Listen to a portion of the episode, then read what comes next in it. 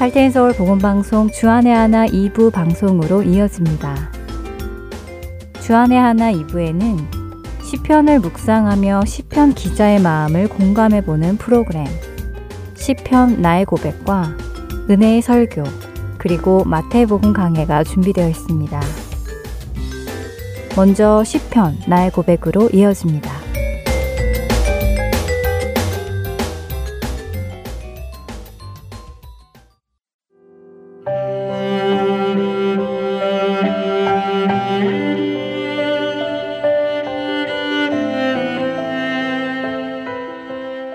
애청자 여러분 안녕하세요. 주님께 자신의 마음을 고백하는 시간. 시편 나의 고백. 진행의 민경은입니다. 은혜라는 말, 하나님의 자녀들에게는 없어서는 안 되는 말입니다. 우리 모두는 하나님의 은혜로 생명을 얻었기 때문인데요. 그런데 은혜란 무엇일까요? 종종 은혜를 받을 자격 없는 사람에게 주는 선물이라고 표현하기도 하는데요. 히브리어로 은혜는 하난이라고 합니다. 그리고 그 의미는 나보다 낮은 자에게 허리를 굽혀 친절을 베푸는 일이라고 하네요. 높은 자가 낮은 자에게, 힘이 있는 자가 없는 자에게, 커다란 자가 작은 자에게 자신의 허리를 굽혀주며 친절을 베푸는 것. 그것이 은혜입니다. 그렇다면 은혜를 받는 사람의 입장에서는 나보다 힘도 세고 키도 더 크고 더 높은 곳에 있는 귀한 존재가 나처럼 힘도 약하고 키도 작고 낮은 처지에 있는 사람에게 도움을 주는 것이니 정말 감사한 일이 아닐 수 없을 것입니다. 나에게 스스로 해결할 수 없는 어려운 문제가 있어 힘들고 괴로워할 때 그 문제를 거뜬히 해결해 줄 수 있는 어떤 분이 망설이지 않고 나에게 도움의 손길을 내밀어 준다면 우리는 얼마나 그 손길을 감사히 받을까요? 또 도움이 필요할 때 얼마나 그 손길을 간절히 바라게 될까요? 우리가 잘 알듯이 다윗은 자신을 시기하는 사울을 피해 험난한 도망자의 삶을 살았습니다. 자신이 잘못해서 도망가는 것이 아니라 단순히 상대가 나를 시기하고 미워하여 죽이려 드는 억울한 삶을 살았지요. 사울뿐 아니라 블레셋 군인으로부터도 도망가야 했고, 심지어 자신의 친아들로부터도 도망을 가야 하는 때도 있었습니다. 그래서 그런지 다윗은 시편의 많은 곳에서 하나님께 간절히 도움을 청하는 고백을 많이 했습니다. 시편 56편은 다윗의 외침으로 시작됩니다. 하나님이여 내게 은혜를 베푸소서. 하나님께 은혜를 베풀어 달라는 다윗의 외침. 그의 외침 속에서 간절한 그 마음이 전해져 옵니다. 나를 환난에서 건지실 수 있는 하나님께서 내게 허리를 굽혀 도움의 손길을 펴 주시기를 간절히 구하는 마음이지요. 여러분은 그런 긴박한 때를 겪어 보셨나요? 하나님께서 허리를 굽히셔서 이 작은 나의 삶에 지금 당장 도움의 손길을 주셔야만 했던 간절한 순간이 있으셨는지요. 그 크신 하나님께서 단 한 번만이라도 허리를 굽히시고 나에게 그 얼굴을 가까이 해주신다면 나의 모든 문제가 해결될 것이라는 간절한 마음을 가지고 그분을 찾으시던 때가 있으셨는지요. 다윗은 바로 그런 심정으로 하나님을 찾습니다. 하나님이여 내게 은혜를 베푸소서. 학자들은 시편 56편 배경이 사무엘상 21장일 것이라고 추측합니다. 다윗은 자신을 죽이려던 사울을 피해 블레셋 땅인 가드로 들어가게 되었고 가드를 다스리는 아기스 왕과 그의 신하들을 마주치지요. 그때 신하들이 그 땅의 왕 다윗이 아닙니까? 사울이 죽인 자는 천천히요. 다윗은 만만이로다 라고 높임받은 자입니다 라고 아기스 왕에게 말하는 것을 듣고 혹시라도 자신을 알아볼까 두려워 미친 척하며 빠져나온 후에 적은 시라고 말하지요. 자신을 죽이려던 사울을 피해 다른 곳으로 갔지만 그곳에서 자신을 위협하는 또 다른 무리를 만난 다윗. 사방으로 자신을 해하려는 사람들로 둘러싸였던 다윗은 하나님께 은혜를 베풀어 달라고 부르짖는 것이었습니다. 오늘날 우리는 참 어려운 시간을 보내고 있습니다. 물론 다윗만큼 목숨이 위태로운 분들도 계실 테지만 그 정도는 아닐 수도 있겠지요. 하지만 전 세계적으로 퍼지고 있는 전염병 속에서 우리는 힘들어하고 있습니다. 그 외에도 건강상의 문제, 재정상의 문제, 관계의 문제, 또 미래에 대한 불투명함 등으로 각자가 어려운 시간을 보내고 있습니다. 오늘 그 문제들을 가지고 하나님 앞에 나아가 보기를 원합니다. 그분께서 허리를 굽혀 우리에게 은혜를 베풀어 주시기만 하면 그 문제들이 해결될 것을 믿고 나아가기 원합니다. 친히 허리를 굽혀 작고 힘없는 우리를 도우시는 하나님의 은혜의 복이 우리 안에 있기를 소망하며 10편 56편 읽어드리며 오늘 이 시간 마치겠습니다. 하나님이여 내게 은혜를 베푸소서 사람이 나를 삼키려고 종일 치며 압제하나이다. 내 원수가 종일 나를 삼키려 하며 나를 교만하게 치는 자들이 많사오니 내가 두려워하는 날에는 내가 주를 의지하리이다. 내가 하나님을 의지하고 그 말씀을 찬송하올지라. 내가 하나님을 의지하였은즉 두려워하지 아니하리니. 혈육을 가진 사람이 내게 어찌하리이까. 그들이 종일 내 말을 곡해하며 나를 치는 그들의 모든 생각은 사악이라. 그들이 내 생명을 엿보았던 것과 같이 또 모여 숨어 내 발자취를 지켜보나이다. 그들이 악을 행하고야 안전하오리이까. 하나님이여 분노하사 묻 백성을 낮추소서. 나의 유리함을 주께서 개수하셨사오니 나의 눈물을 주의 병에 담으소서. 이것이 주의 책에 기록되지 아니하였나이까. 내가 아뢰는 날에 내 원수들이 물러가리니 이것으로 하나님이 내 편이심을 내가 아나이다. 내가 하나님을 의지하여 그의 말씀을 찬송하며 여호와를 의지하여 그의 말씀을 찬송하리이다. 내가 하나님을 의지하였은즉 두려워하지 아니하리니 사람이 내게 어찌하리이까? 하나님이여 내가 주께 성원함이 있사온즉 내가 감사제를 주께 드리리니 주께서 내 생명을 사망에서 건지셨음이라 주께서 나로 하나님 앞 생명의 빛에 다니게 하시려고 실족하지 아니하게 하지 아니하셨나이까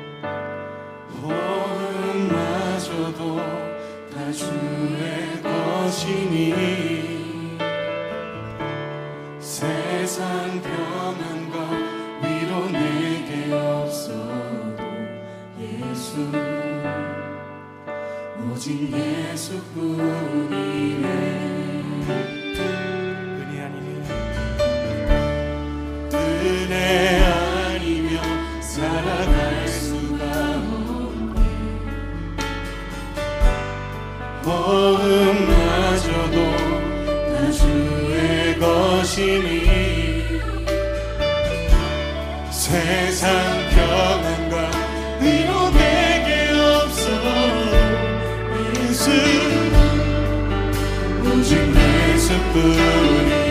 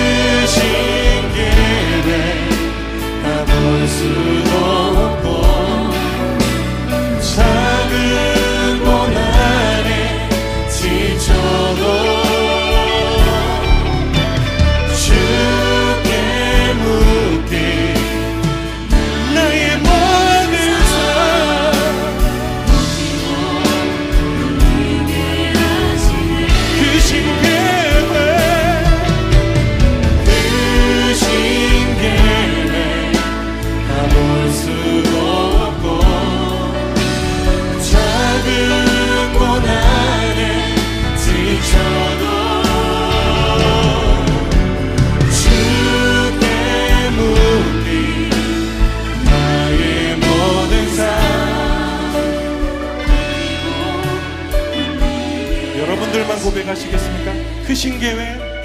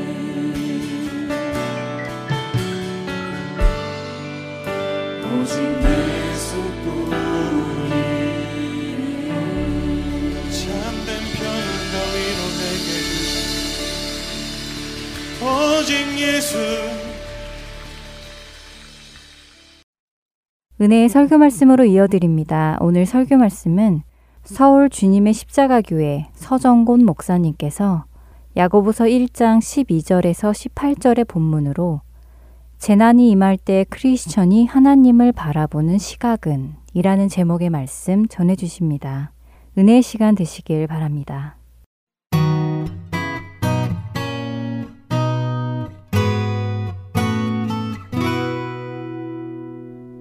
야고보서 1장 12절로부터 18절까지 말씀입니다.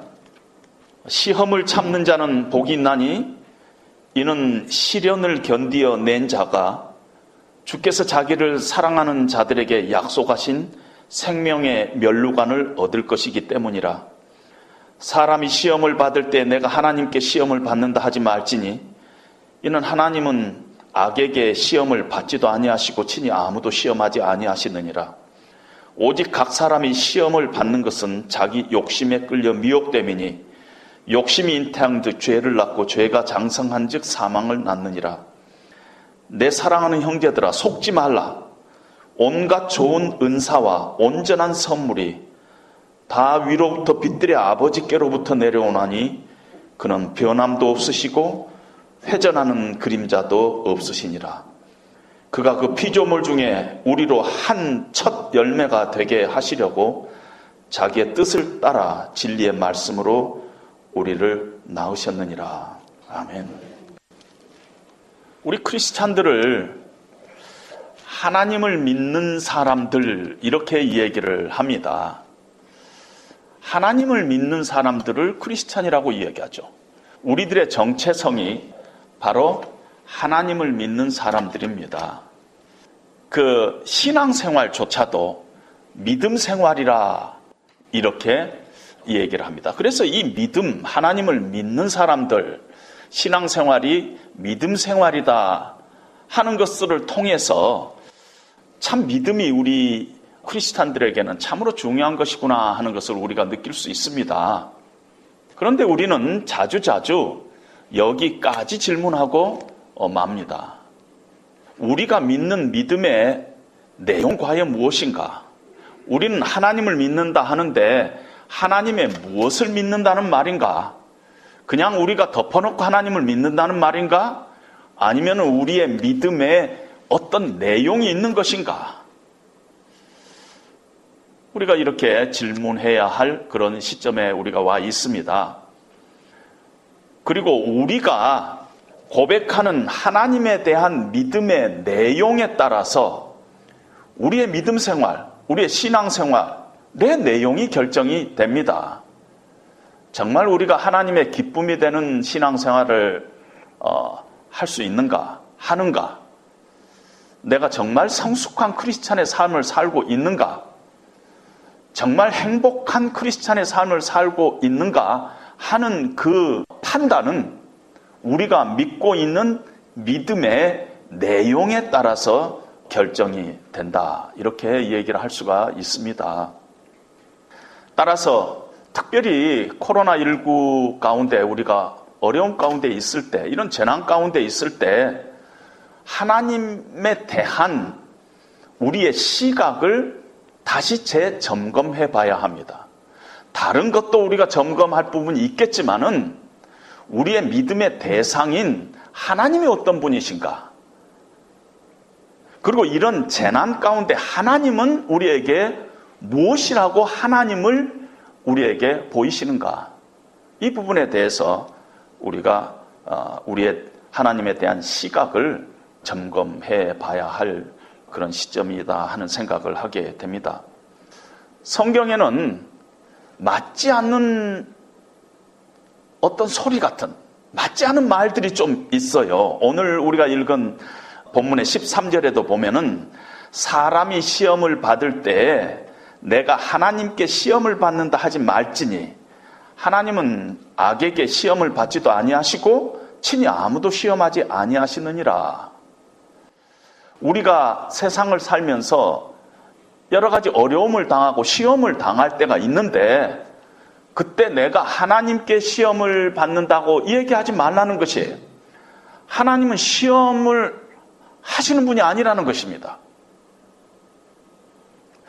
이 말이 맞는 말이에요?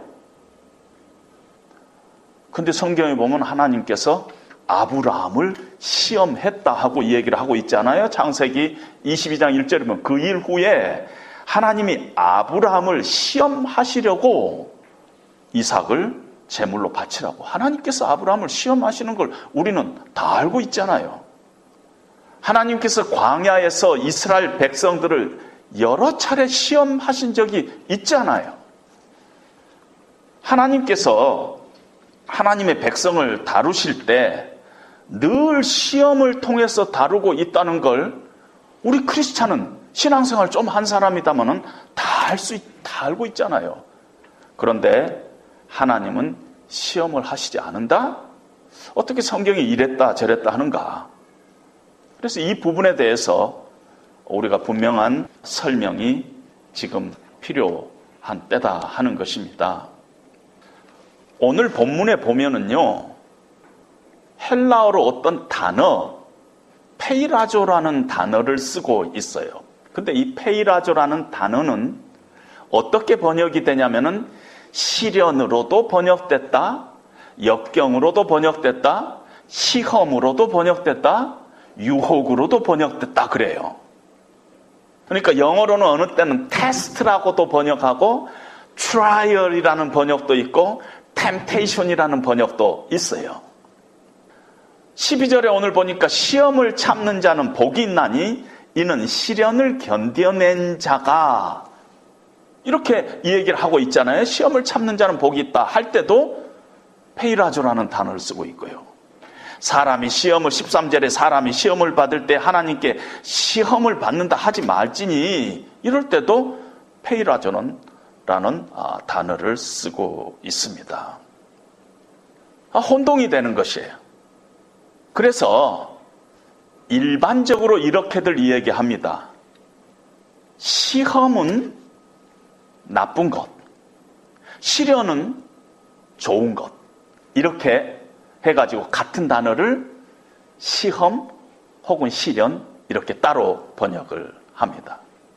성경에 그런 경우가 있었죠. 특별히 우리가 욥기 1장을 볼 때 하나님께서 바라크라는 특별한 단어를 가지고 월드 플레이를 하는 것을 어, 우리가 알고 있잖아요. 바라크.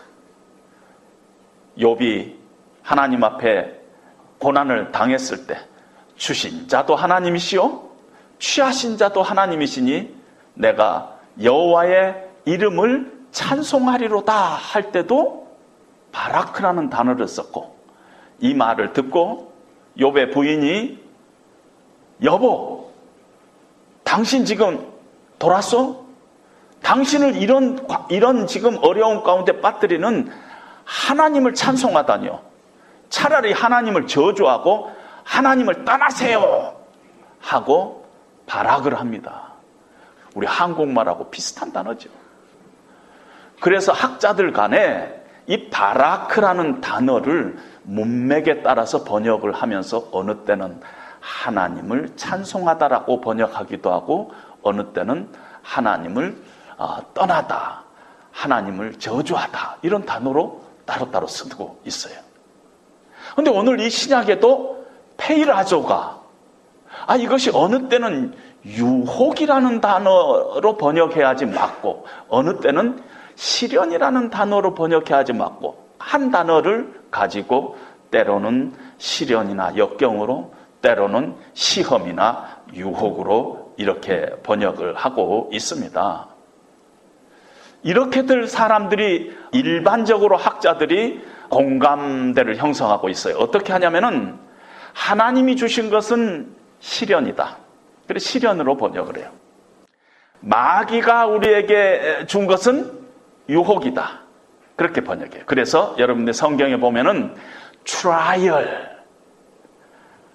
test 이건 하나님이 주신 것이기 때문에 그렇게 번역을 했고 temptation이라고 번역한 것은 같은 πειράζω의 단어인데도 불구하고 유혹이라는 사탄이 주는 거다.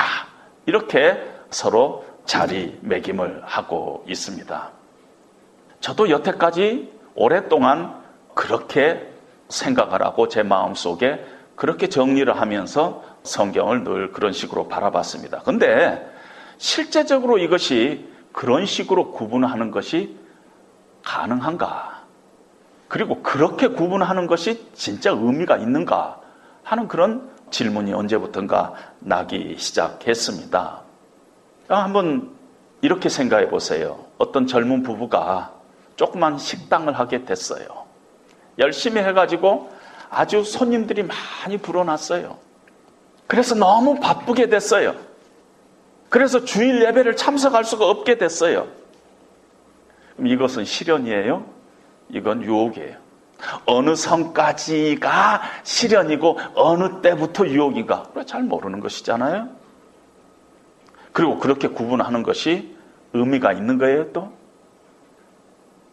그런 의미에서 우리가 이 문제를 조금 다른 각도로 어, 정리를 해야 될 필요가 있다 하는 생각을 하게 됩니다. 우리 인생 가운데 우리가 당하는 어떤 일, 어떤 일은 하나예요. 어떤 일은. 똑같은 일이에요. 그런데 하나님께서 주신 것과 마귀가 준 것을 구분하기가 어렵다는 것이에요. 그 똑같은 일을. 이것이 과연 하나님이 주신 건가? 마귀가 준 건가? 구분하기가 어렵다는 것이에요. 그런데 똑같은 일이지만은 하나님의 의도하고 사단의 의도는 달라요. 하나님은 그 일 가운데 선한 의도를 갖고 계세요. 사단은 악한 의도를 갖고 있어요. 하나님은 그 일은 똑같은 한 일인데 그것이 시련으로 오든 어려움으로 오든 뭐 시험으로 오든 그건 똑같은 하나님 알고 있는 한 일인데 하나님은 그 일 가운데서 우리를 세우시기 위해서 그 일을 지금 우리에게 허락하고 있는 것이에요. 그런데 사단은 우리를 넘어뜨리기 위한 의도를 갖고 있어요. 그 일을 통해서.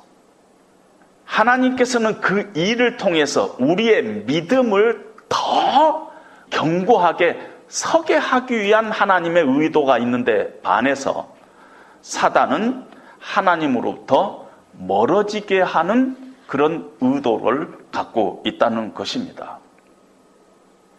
예를 들면은 하나님께서 동산 중앙에 선악과를 이렇게 뒀어요.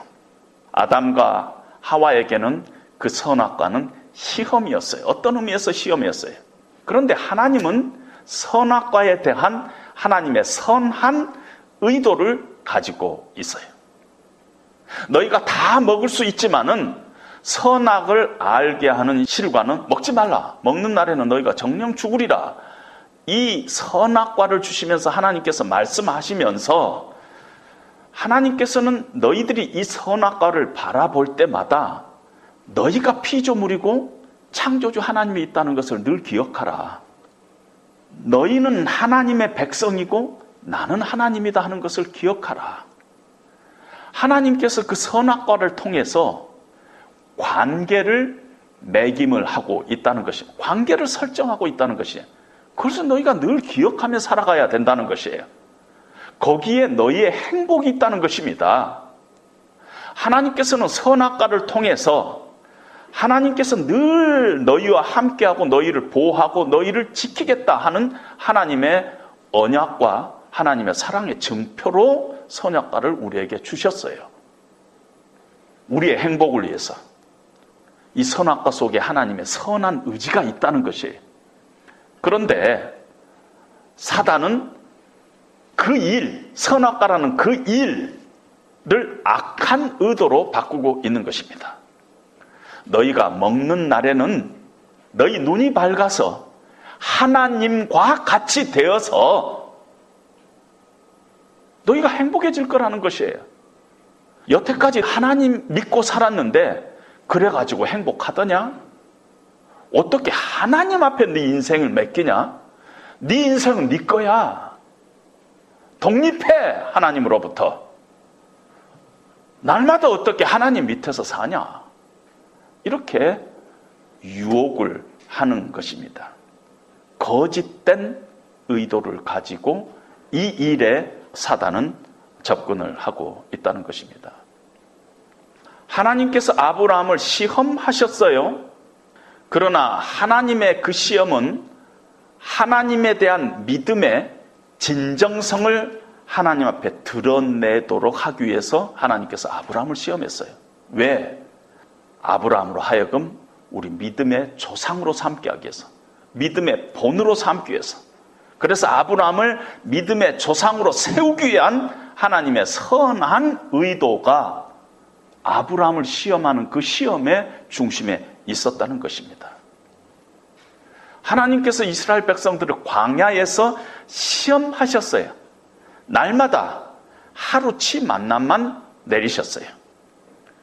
필요한 것 이상은 모으지 말라. 왜요? 그 다음 날 하나님께서 만나를 빛처럼 내리실 것을 너희가 오늘 신뢰하면서 살아야 된다. 내일 일은 우리가 알 수 없지만은 내일도 하나님께서 우리를 그렇게 인도하실 것이다. 하나님을 신뢰하면서 오늘 하나님의 말씀에 순종하는 것으로 너희 삶을 살아야 한다. 그렇게 하기 위해서 하나님께서는 이스라엘 백성들을 광야에서 시험했던 것입니다. 신명기 8장 3절에 보면은 너희를 낮추시며 줄이게 하며 내 조상들도 알지 못하는 만나로 너희를 시험하는 것은 사람이 떡으로만 살 것이 아니요 여호와의 입에서 나오는 모든 말씀으로 사는 줄을 네가 알게 하려 하심이라. 하나님께서 이스라엘 백성들을 시, 만나러 시험하신 그 이유가 분명히 있다는 것이 하나님의 거룩한 백성으로 세우기 위해서 하나님 말씀 붙잡고 사는 백성이 되게 하기 위해서 하나님을 믿고 신뢰하는 백성으로 세우기 위한 하나님의 선한 의도가 그 안에 있었다는 것입니다. 하나님께서 욥을 시험하도록 허락하신 것도 다 마찬가지고요. 요셉을 애굽으로 보내는 시험 가운데 하나님을 하나님께서 요셉을 놓게 하는 것도 요셉을 통해서 큰 구원을 이루는 하나님의 그, 그 크신 그 의도, 선한 의도가 그 안에 있다는 것입니다. 그것이 하나님의 어, 의도인 것입니다. 우리가 하나님은 아무도 시험하지 않는다 하는 이 말씀은요, 하나님은 단순하게 우리의 믿음이 좋은가, 아니면 믿음이 나쁜가, 한번 테스트 해보는 그런 하나님이 아니라는 것이에요. 요놈이 나를 사랑하는가, 사랑하지 않는가, 그걸 테스트, 그냥, 그냥 확인하기 위해서 그렇게 우리를 시험하는 분이 아니라 하는 것입니다. 하나님의 테스트에는, 하나님의 시험에는, 하나님의 시련에는 틀림없이 선한 목적이 있다. 선한 목적이 있다. 너희가 그것을 잊지 말라. 너희가 그것을 의심하지 말라. 속지 말라. 하는 것이 야고보 사도가 고난 가운데 있는 크리스찬들에게 주시는 메시지인 것입니다. 하나님은 절대 악한 의도로 우리를 시험하시는 분이 아니다. 우리를 못되게, 힘들게, 불행하게 하기 위해서 하나님께서 고난을 주시는 그런 분이 아니시다는 것이. 뿐만 아니라 그런 시험 가운데서 무정하게 우리를 판단하신 분이 아니라는 것이. 우리가 울 때 하나님도 울고요. 우리가 아파할 때 하나님도 아파하고, 우리가 범죄할 때 하나님 슬퍼하시고, 우리가 하나님을 신뢰하는 믿음의 자리에 섰을 때 하나님은 기뻐하시는 분이에요. 하나님은 변함 없으시다 하는 뜻은 하나님이 감정이 없다 그런 뜻이 아니에요. 하나님은 우리식으로 감정이 있어요. 근데 좀 다른 아픔을 갖고 있어요. 예를 들면 우리는 언제 아파하느냐면은 우리가 부족할 때, 우리가 연약할 때, 우리가 어떤 한계적일 때 우리가 아파하는 경우가 많아요. 그런데 하나님은 전지전능하신 분이에요. 하나님의 아픔은 우리 아픔과 좀 달라요. 능력의 한계가 있으신 분이 아니에요. 연약한 분이 아니세요. 그런데 전능하신 하나님께서 언제 아파하시냐면은 사랑하는 자가 가야 할 길을 가게 하는 아픔이 하나님 앞에 있다는 것이 이스라엘 백성을 때로는 때리기도 하면서 시험을 주면서도 그들을 하나님의 거룩한 백성으로 세우기 위해서 그 길을 끌고 가는데 하나님의 아픔이 그 안에 있다는 것입니다. 우리가 고통당할 때, 고통할 때 하나님 아파하시는 분이라. 예수님께서 십자가의 고난을 당하셨을 때 하나님 이런 분이 아니세요. 아, 큰일 났다. 내가 도와줄 수가 없구나. 너무 가슴이 아프다. 하나님 그런 하나님이 아니세요. 다 할 수 있지만은 죄와 허물로 죽을 수밖에 없는 우리 인생, 하나님의 심판과 저주를 피할 수 없는 우리 인생을 구원하시기 위해서 하나뿐임 사랑하는 아들을 대신 십자가에 못 박게 하시는 그 길을 가게 하는 하나님의 그 아픔이 거기에 있다는 것입니다. 마치 자식이 어려움이 있으면은 부모가 같이 아파하지 않아요. 싸다 싸. 그런 사람 없다는 것입니다. 우리는 가끔 고난을 당하면은 하나님을 원망하고 또 섭섭해하고 하나님이 내 아픔을 모르시는 것 같고 무정하다고 생각할 때가 많습니다. 분명한 것은 하나님께서 단순히 화가 나가지고 우리를 치시고 그런 분이 아니라는 것입니다. 형편없이 굴더니 맞아 싸다. 그렇게 때리시는 분이 하나님이 아니라는 것입니다. 뭐 잘못해갖고 때리시는 분이 아니에요. 기분 나빠서 때리시는 분이 아니에요. 화가 나서 보복하시는 분이 아니에요. 우리를 저주하시는 분이 아니에요. 사단은 그래요. 사단은 죄를 우리가 지었다고 우리를 그렇게 괴롭게 하시는 분이 아닙니다. 물론 징계가 없다는 뜻이 아니에요. 우리에게 징계가 없다는 것이 아니에요. 그런데 하나님께서는 징계를 하실 때도 우리를 세우기 위한 선한 의도를 가지고 아픔을 가지고 우리를 징계하시는 하나님이시다 하는 것입니다. 가끔 성도님들 중에서 어, 어려움이 이렇게 당하면은 아 하나님께서 그때 내가 그 일을 이렇게 했더니 하나님께서 치시는구나. 아 지난 달에 내가 헌금을 좀 적게 했더니 하나님께서 이렇게 치시는구나. 지지난 주일에 교회 안 나갔더니 하나님께서 이렇게 교통사고로 나에게 경고를 하시는구나. 이런 하나님이 아니시라는 것입니다. 친히 우리를 시험하시지 않으십니다. 매를 드시는 순간조차도 우리를 회복하게 하기 위해서, 우리를 세우기 위해서, 우리의 행복을 위해서, 우리가 하나님 정말 기쁨으로 살게 하기 위해서 아픈 가슴을 가지고 우리를 때릴 때는 있지만은 결코 악한 의도로 무정하게 우리를 대하시는 분이 아닌다는 것입니다. 만약에 우리가 그렇게 생각하면 하나님의 사랑에 대한 모독이에요. 하나님은 그렇게 우리를 사랑하신 분이 아니니까. 믿음은 하나님을 믿는 것이에요. 그런데 단순하니 하나님을 믿는 것이 아니에요. 마귀도 하나님을 믿는다고 성경이 이 얘기를 하고 있어요. 이단들 나와서 얘기하면 하나님 다 믿는다고 하지요. 하나님의 선하심을 믿는 것이 하나님의 선하심을. 하나님을 믿는다는 것은 하나님은 결코 악한 의도를 가지고 우리를 대하시는 분이 아니다. 그럴 리가 없다. 그런 분이 아니다. 어떤 경우라도 하나님은 선한 의도를 가지고 우리를 대하시는 분이다. 하나님의 선하심을 믿는 것이 믿음이라는 것을 우리는 다시 한번 기억해야 할 줄 압니다. 나에게 이런 일이 생긴 이유를 우리가 알 수가 없어요. 그래서 때로는 섭섭한 감정도 생기지만은 저는 하나님 믿습니다. 하나님의 마음을 의심하지 않습니다. 하나님의 선하심과 그 인자하심과 우리를 향하신 하나님의 그 궁율하심을 전 믿습니다. 이것이 믿음이라는 것입니다. 그렇게 믿고 그 고백을 붙잡으면은요, 하나님께서 그 다음에 어떤 일을 우리 가운데 역사하게 하냐면은 인내를 이루게 만듭니다. 그래서 참을 수 있고 기다릴 수 있고 하나님을 바라볼 수 있게끔 우리를 붙잡아 주세요. 그래서 고난 가운데서 찬송할 수 있도록 우리를 만들고요.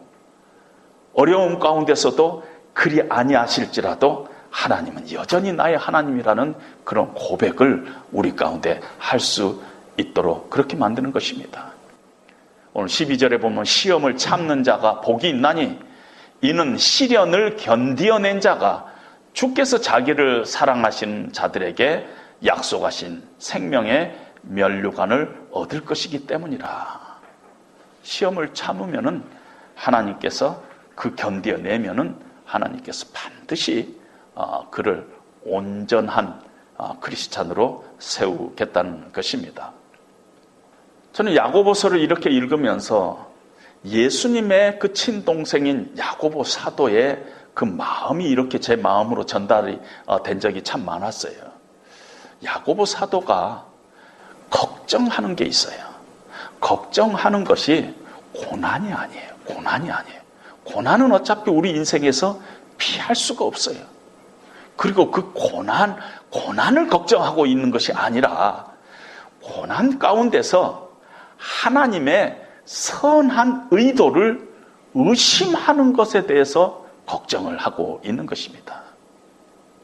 하나님의 우리에게 향하신 그 하나님의 마음을 확인하지 않고 슬그머니 떠나고 그것을 어, 야고보 사도는 걱정합니다.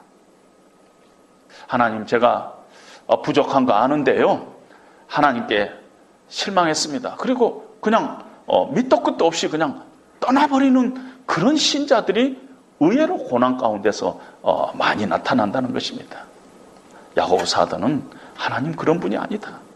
네 하나님과 스트럭을 해보지 않겠니? 하나님 붙잡고 한번 물어봐라. 하나님 왜 내게 이런 고난을 주십니까?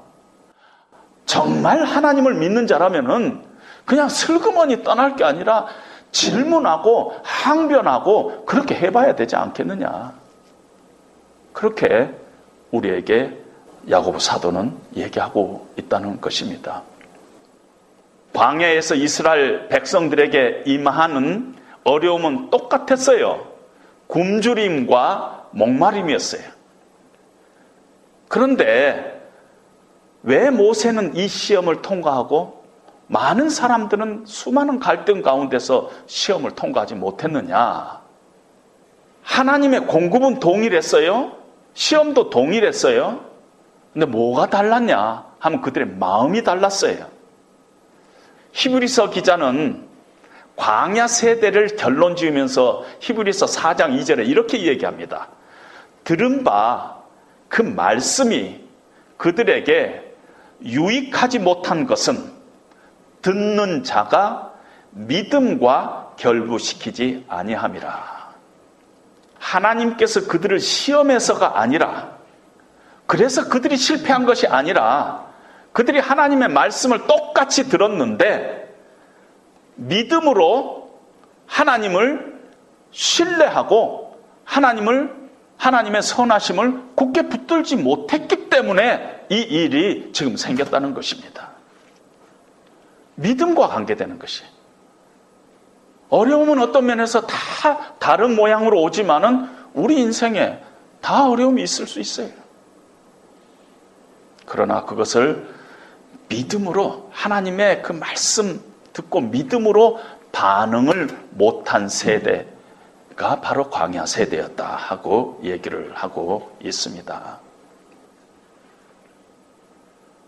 하나님께서는 우리에게 시험을 하나님께서 주실 때라도 늘 하나님은 그 안에 선한 의도가 있어요.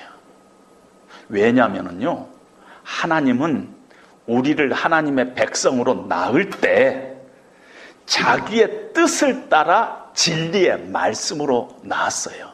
우리를 그냥 적당히 크리스찬 만든 게 아니라는 것입니다.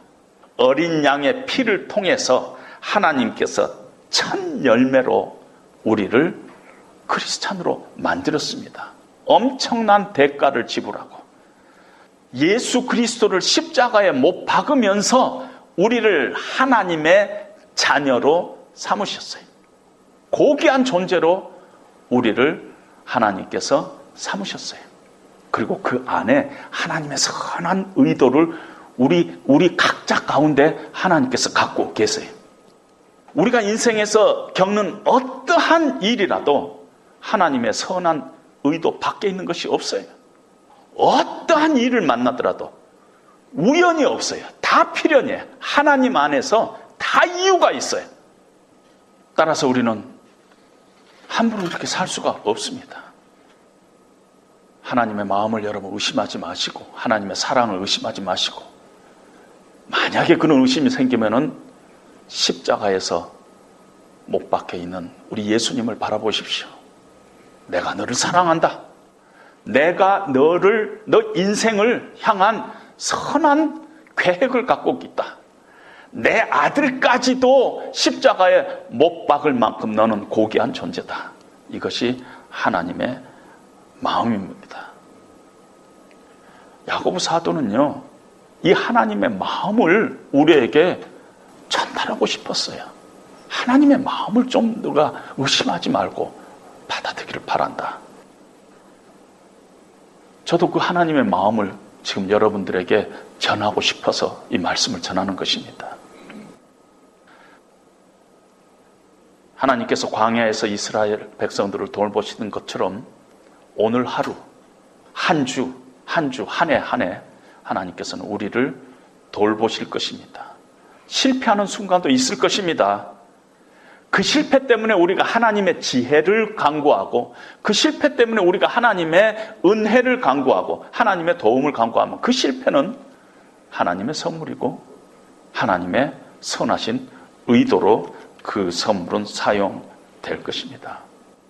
크리스찬은 하나님을 믿는 사람들입니다.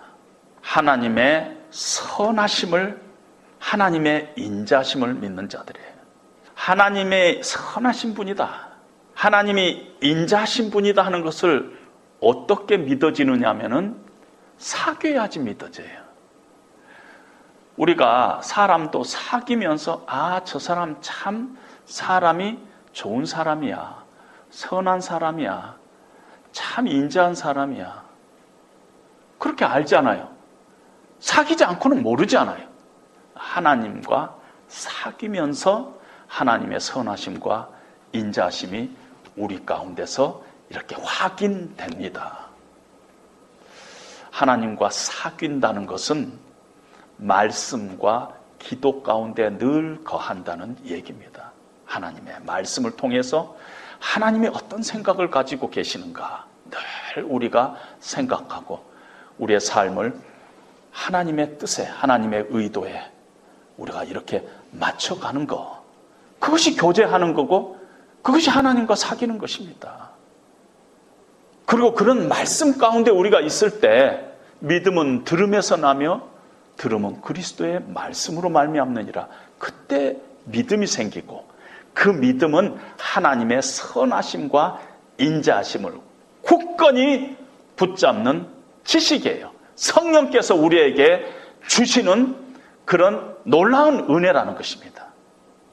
코로나19를 통해서 우리가 지금도 계속 기다리고 있는 것이 백신이 나오기를 기다리고 있습니다. 그러나 우리가 다시 한번 하나님 앞에서 우리가 우리 자신을 바라본다면 우리가 진정으로 품고 기다리고 악망하고 소유해야 할 우리의 믿음의 백신이 우리에게 필요합니다. 믿음이 필요해. 우리에게 진짜 백신은 믿음이에요. 그것 없으면은 믿음이 없으면은 하나님을 신뢰하는 그 믿음이 우리 가운데 없으면은 어떠한 상황이 우리 가운데 오더라도 우리는 불행해질 것이. 그러나 어떠한 상황이 우리 가운데 온다 할지라도 우리가 하나님의 선하심을 그 믿음의 백신을 우리의 심령 가운데 분명히 확실하게 뿌리내리고 있다면은 우리는 잘 되게 되어 있어요. 반드시 잘 되게 되어 있고 우리는 행복할 한 인생을 살아가게 될 것입니다.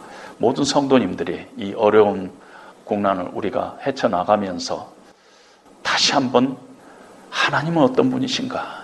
나는 어떤 존재인가? 하나님에 대한 올바른 시각을 믿음으로 다시 한번 정립하는 그런 귀한 기회가 되시기를 주님의 이름으로 어, 부탁드립니다.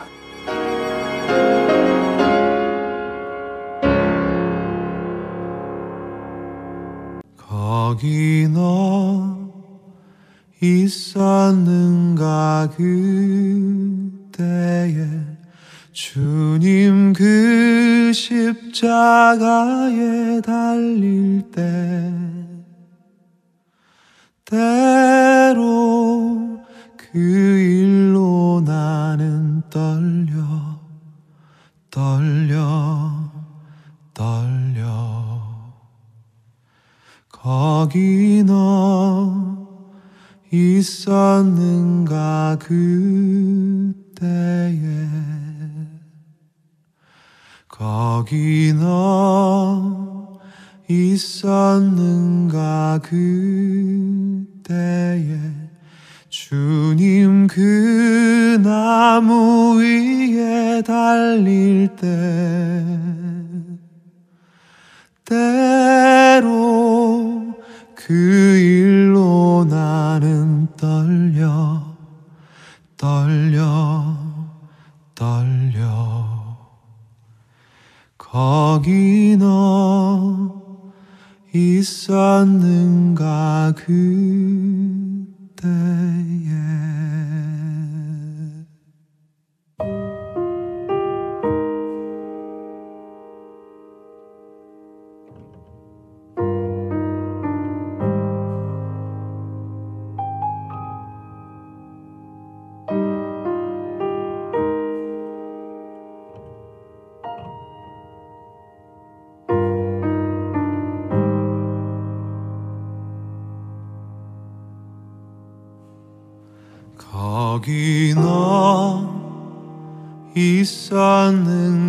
있었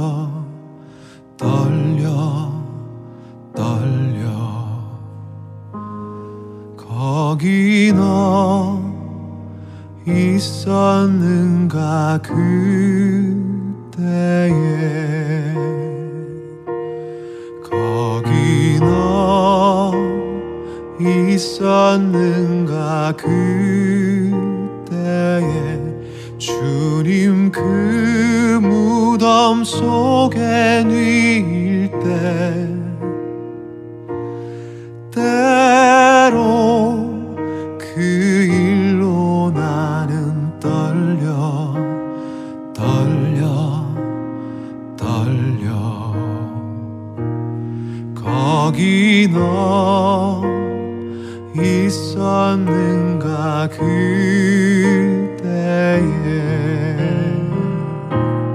거기 너 있었는가 그때에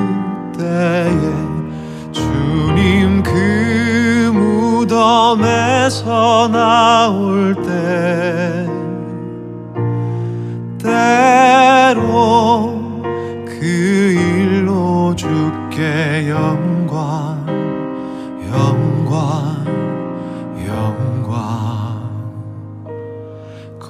거기 너 있었는가 그때에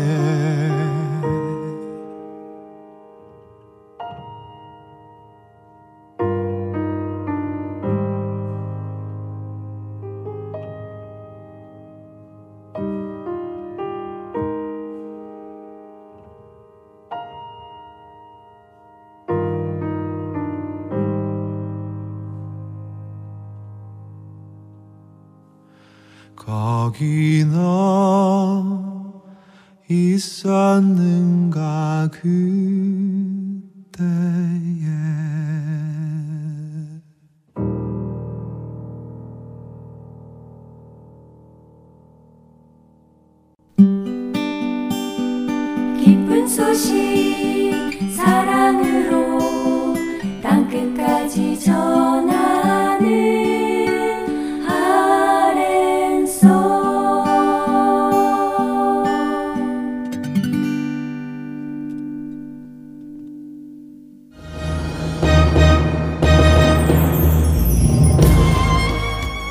서울 복음 방송에서는 10대 자녀들을 대상으로 한 프로그램 Unlocked를 방송 중에 있습니다.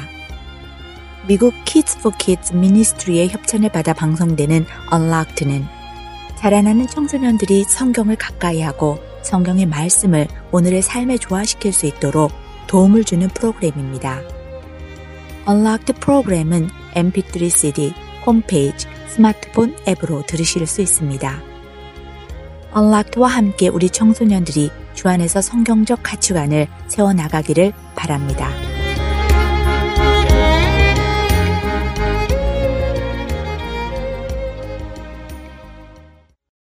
계속해서 마태복음 강해 보내드립니다.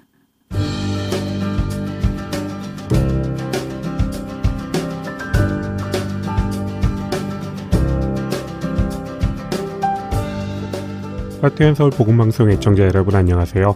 마태복음 강의 김태정 목사입니다. 오늘은 마태복음 17장의 내용을 함께 살펴보도록 하겠습니다. 오늘 본문에서 예수님은 세 명의 제자와 함께 변화산을 오르십니다. 1절부터 4절까지의 말씀입니다. 엿새 후에 예수께서 베드로와 야고보와 그 형제 요한을 데리시고 따로 높은 산에 올라가셨더니 그들 앞에서 변형되사 그 얼굴이 해같이 빛나며 옷이 빛과 같이 희어졌더라. 그때 모세와 엘리야가 예수와 더불어 말하는 것이 그들에게 보이거늘 베드로가 예수께 여쭈어 이르되 주여 우리가 여기 있는 것이 좋사오니 만일 주께서 원하시면 내가 여기서 초막 셋을 짓되 하나는 주님을 위하여 하나는 모세를 위하여 하나는 엘리야를 위하여 하리이다. 예수님을 그리스도시요 살아계신 하나님의 아들이라고 고백했다가도 죽임을 당하고 다시 부활해야 한다는 예수님을 붙들고는 결코 그런 일이 일어나서는 안 된다고 항변하던 오락가락하는 베드로와 다른 제자들의 믿음을 위해 예수님은 변화산을 오르셨다고 학자들은 해석합니다. 그곳에서 제자들이 직접 보고 알 수 있도록 예수님은 해와 같이 빛나는 얼굴로 변화되었습니다. 이 모습은 예수님께서 이미 13장 43절에서 그때의 의인들은 자기 아버지 나라에서 해와 같이 빛나리라 라고 말씀하셨던 바로 그 모습이며 모세가 하나님과 함께 40일 동안 있으며 10계명을 받아올 때 그 얼굴에 광채가 났던 것과 같은 모습일 것입니다. 하나님과 함께 있는 영광된 모습, 즉 이러한 변화는 예수님께서 하나님과 함께 하시는 참된 그리스도이심을 나타내는 강력한 증거였습니다. 그리고 예수님은 영광의 모습으로 모세와 엘리야와 함께 이야기를 나누셨습니다. 율법과 선지자, 구약을 대표하는 그들이 예수님과 함께 있는 것은 예수님의 십자가 사역이 하나님의 언약과 이루어진다는 것을 상징한다고 학자들은 이야기합니다. 그리고 이때 예수님께서 그들과 나누신 말씀은 예수님의 십자가에 대한 이야기라고 누가복음 9장에 기록되어 있습니다. 구약으로부터 계속 약속되었던 온 인류의 구원이신 예수 그리스도의 오심과 그 언약의 완성을 논하는 역사적인 순간을 새 제자들이 보게 된 것입니다. 그리고 베드로는 이 모습을 보고 초막 셋을 짓겠다고 합니다. 베드로가 이렇게 말한 이유는 이는 그들이 몹시 무서워하므로 그가 무슨 말을 할지 알지 못함이더라 라고 마가복음 9장 6절에 기록되어 있습니다. 엄청난 광경은 보았고 무슨 반응을 해야 되겠는데 어찌할 바를 모르다가 이렇게 이야기했다는 것이죠. 하지만 안타까운 것은 그가 예수님만이 아닌 다른 두 사람에 함께 집중했다는 것입니다.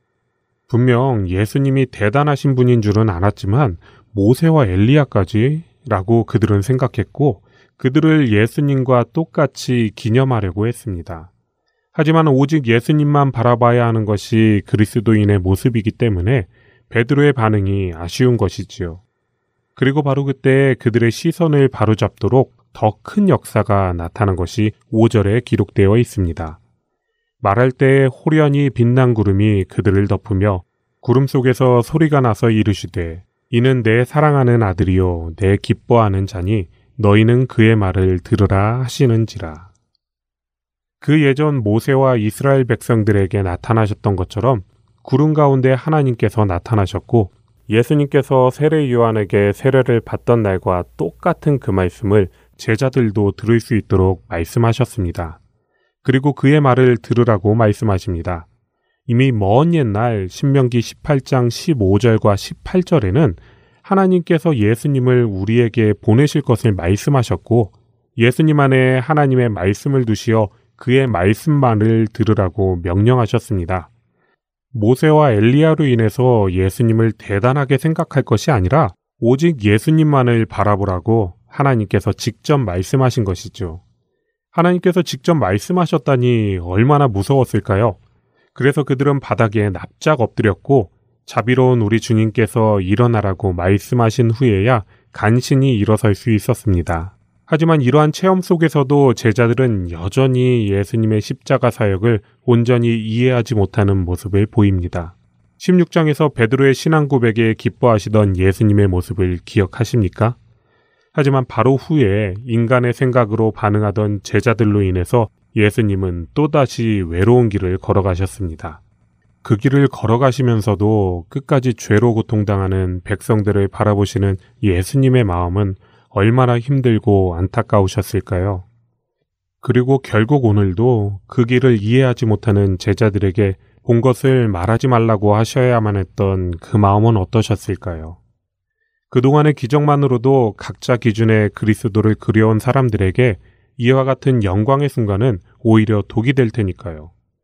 예수님과 감히 비교할 수는 없지만 진실이 밝혀지지 않아 답답하고 외로운 그 마음, 우리가 그리스도인이라는 이름으로 살아갈 때 너무 많이 겪게 되는 일입니다. 모든 것을 뒤집어서 보여주고 시시비비를 밝혀서 다른 이의 잘못을 드러내고 싶을 때가 한두 번이 아니죠. 하지만 그 때와 방법이 하나님께서 과연 원하시는 것인지 우리는 분별해야 합니다. 그 시시비비를 가리는 것을 통해서도 다른 이가 실족하지는 않을지, 하나님의 영광이 온전히 드러나는 일인지를 우리는 먼저 생각해야 합니다. 왜냐하면 예수님께서 그렇게 사셨고 우리는 그를 주인으로 모신 그리스도인이기 때문입니다. 그리고 아직 예수님의 사명을 이해하지 못한 제자들은 그러면 어찌하여 서기관들이 엘리야가 먼저 와야 하리라 하나이까? 라고 예수님께 묻습니다. 당시 서기관들은 말라기 4장 5절 보라 여호와의 크고 두려운 날이 이르기 전에 내가 선지자 엘리야를 너희에게 보내리니 라는 말씀을 근거로 말세에 그리스도가 오시기 전에 엘리야가 먼저 올 것이라고 이야기했고 아직까지 엘리야가 오지 않은 것 때문에 예수님은 그리스도가 아니라고 이야기하는 것이지요. 하지만 예수님께서는 이미 엘리야가 왔고 엘리야의 심령과 능력을 가진 세례 요한이 바로 그 사람이라고 말씀하십니다. 사실 예수님께서는 이미 11장 14절에서 제자들에게 만일 너희가 즐겨 받을진데 오리라 한 엘리야가 곧 이 사람이니라 라고 분명히 말씀하셨지만 제자들은 예수님의 말씀을 깨닫지 못했습니다. 그런 그들에게 예수님은 엘리야가 이미 왔다고 말씀하셨고 제자들은 그제서야 예수님께서 말씀하신 것이 세례 요한인 것을 깨닫게 되었습니다. 엘리야의 심령은 무엇일까요? 그것은 백성들이 하나님께로 회개하고 돌아서길 바라는 마음입니다. 이스라엘 백성들이 바알이라는 거짓 우상에 속아서 타락했을 때 그는 혼자서 백성들의 회개를 위해 자신을 던졌던 사람이었습니다. 그리고 그러한 10년 가운데 하나님께서 함께 하셔서 1대 850이라는 거짓 선지자들과의 대결에서 이기게 하시고 이스라엘이 돌아오게 하시는 능력을 보여주셨습니다. 세례 요한이 엘리야의 10년과 능력으로 예수님의 사역을 준비했다는 것은 그도 역시 이스라엘이 회개하여 돌아서길 원하는 마음으로 광야에서 자신의 모든 것을 버리고 외쳤으며 그를 통해 회개의 세례가 선포되는 능력이 일어났던 것입니다. 하지만 언제나 이스라엘이 그랬던 것처럼 그들은 엘리야도 엘리야의 10년과 능력으로 온 세례 요한도 그리고 그리스도이신 예수님도 임의로 다시 말해 자기들 마음대로 대했습니다. 예수님의 말씀을 들은 제자들은 그제서야 온전히 깨닫게 되고 산에서 내려와서 무리에게로 향합니다. 그런데 예수님과 세 명의 제자들이 변화산에서 내려오자마자 제자들의 실패의 사건이 등장합니다. 15절부터 18절까지의 말씀입니다. 주여 내 아들을 불쌍히 여기소서. 그가 간질로 심히 고생하여 자주 불에도 넘어지며 물에도 넘어지는지라 내가 주의 제자들에게 데리고 왔으나 능히 고치지 못하더이다. 예수께서 대답하여 이르시되 믿음이 없고 폐역한 세대여 내가 얼마나 너희와 함께 있으며 얼마나 너희에게 참으리요 그를 이리로 데려오라 하시니라. 이에 예수께서 꾸짖으시니 귀신이 나가고 아이가 그때부터 나으니라. 예수님께서 그리스도로서의 모습을 다시 한번 보이시고 십자가 사명에 대해 이야기하고 내려오시는 그 시점에 여전히 무능한 제자들의 모습이 나타나고 예수님은 이들을 향하여 믿음이 없고 폐역한 세대라고 말씀하십니다. 이제 그리스도 최고의 사명이 다가오고 제자들을 떠날 시간이 점점 다가오고 있는데도 여전한 수준의 제자들을 언제까지 바라보고 있을지 예수님은 안타까워 하십니다. 그리고 제자들이 아이를 고치지 못한 이유를 믿음이 작기 때문이라고 말씀하십니다. 20절의 말씀입니다.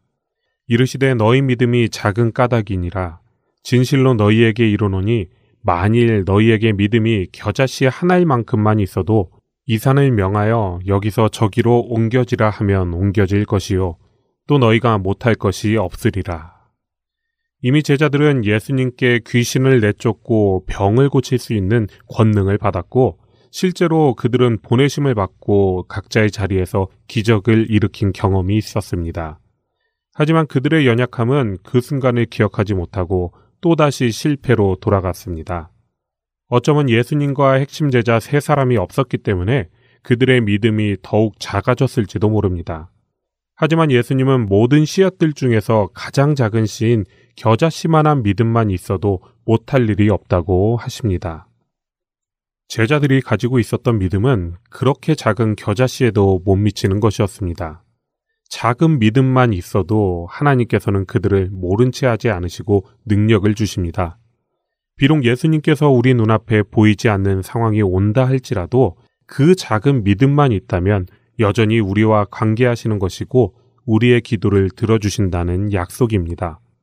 물론 이것에는 우리의 기도와 간구가 하나님의 뜻에 합당한 것이어야 한다는 전제는 있습니다. 기도는 우리의 뜻을 관철시키는 것이 아니라 하나님의 뜻을 알고 그 뜻에 나의 뜻을 맞추어 가는 것이기 때문입니다. 그런데 하나님의 마음을 아시는 예수님께서 분명 제자들에게 귀신을 쫓을 권능을 허락하셨고 보내셨기에 제자들은 어떤 것이라도 그저 믿으면 할 수 있었는데 실패의 모습을 보인 것입니다. 그리고 22절과 23절에 예수님의 순환에 대한 말씀이 이어집니다. 변화산 사건을 통해 자신이 그리스도이심을 증거하셨고 제자들의 실패를 책망하시고 다시 사명을 알리시고 도전하십니다. 하지만 이에 대해 제자들은 여전히 근심함으로 예수님의 말씀에 반응합니다. 그리고 성전세에 대한 이야기로 17장은 마무리됩니다. 24절부터 27절의 말씀입니다. 가버나움에 이르니 반세계를 받는 자들이 베드로에게 나와 이르되 너희 선생은 반세계를 내지 아니하느냐?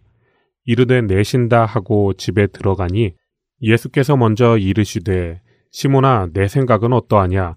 세상 임금들이 누구에게 관세와 국세를 받느냐? 자기 아들에게냐 타인에게냐? 베드로가 이르되 타인에게니이다. 예수께서 이르시되 그렇다면 아들들은 세를 면하리라. 그러나 우리가 그들이 실족하지 않게 하기 위하여 내가 바다에 가서 낚시를 던져 먼저 오르는 고기를 가져 입을 열면 돈 한 세계를 얻을 것이니 가져다가 나와 너를 위하여 주라 하시니라. 당시 이스라엘 민족은 반세겔의 성전세를 내야 했습니다. 출애굽기 30장 13절 무릇 개수 중에 드는 자마다 성소의 세겔로 반세겔을 낼지니 한 세겔은 20게라라 그 반세계를 여호와께 드릴지며 라고 기록된 말씀에 의해서 성인이 되는 남자들은 모두 반세계를 성전을 위해 납부했습니다.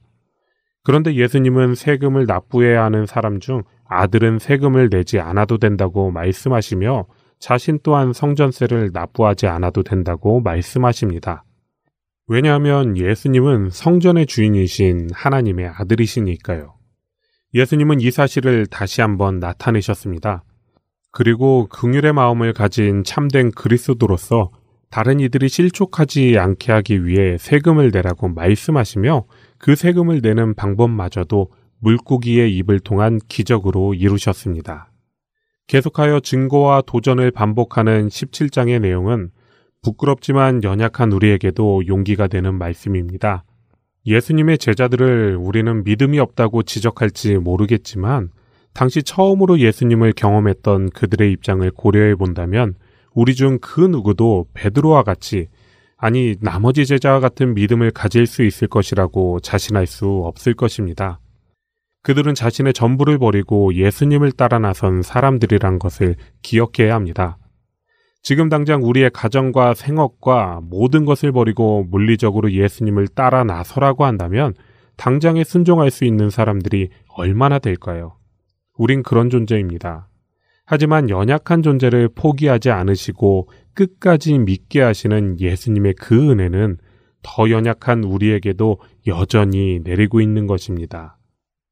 우리들에게 끝까지 믿음으로 사명의 길을 걸어가라 명하시는 주님의 그 음성이 들리십니까? 끝까지 함께 하시는 주님의 은혜를 기억하며 그 음성에 순종하는 저와 여러분의 삶이 되기를 소원하며 마태복음 강해 마치겠습니다.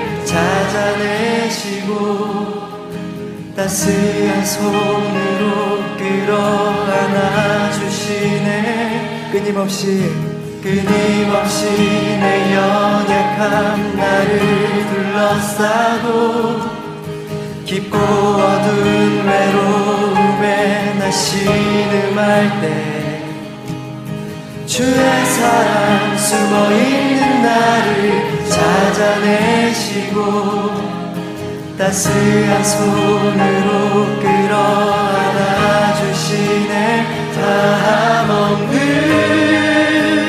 주의 사랑. 어제나 오늘이나 변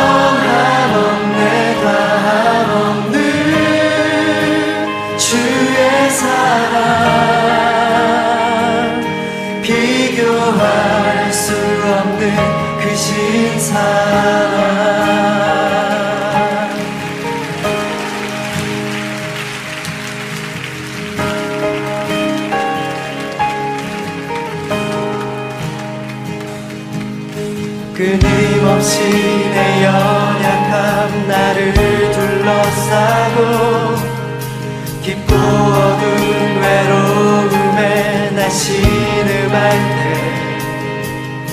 주의 사랑 숨어있는 나를 찾아내시고 따스한 손으로 끌어 안아 주시네. 다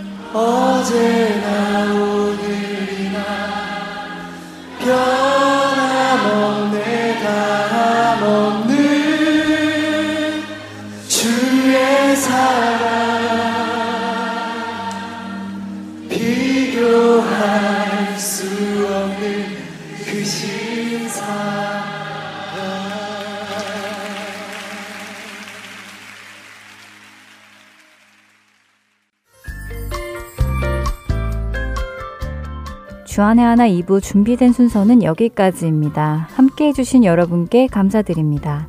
다음 시간에 뵙겠습니다. 안녕히 계십시오.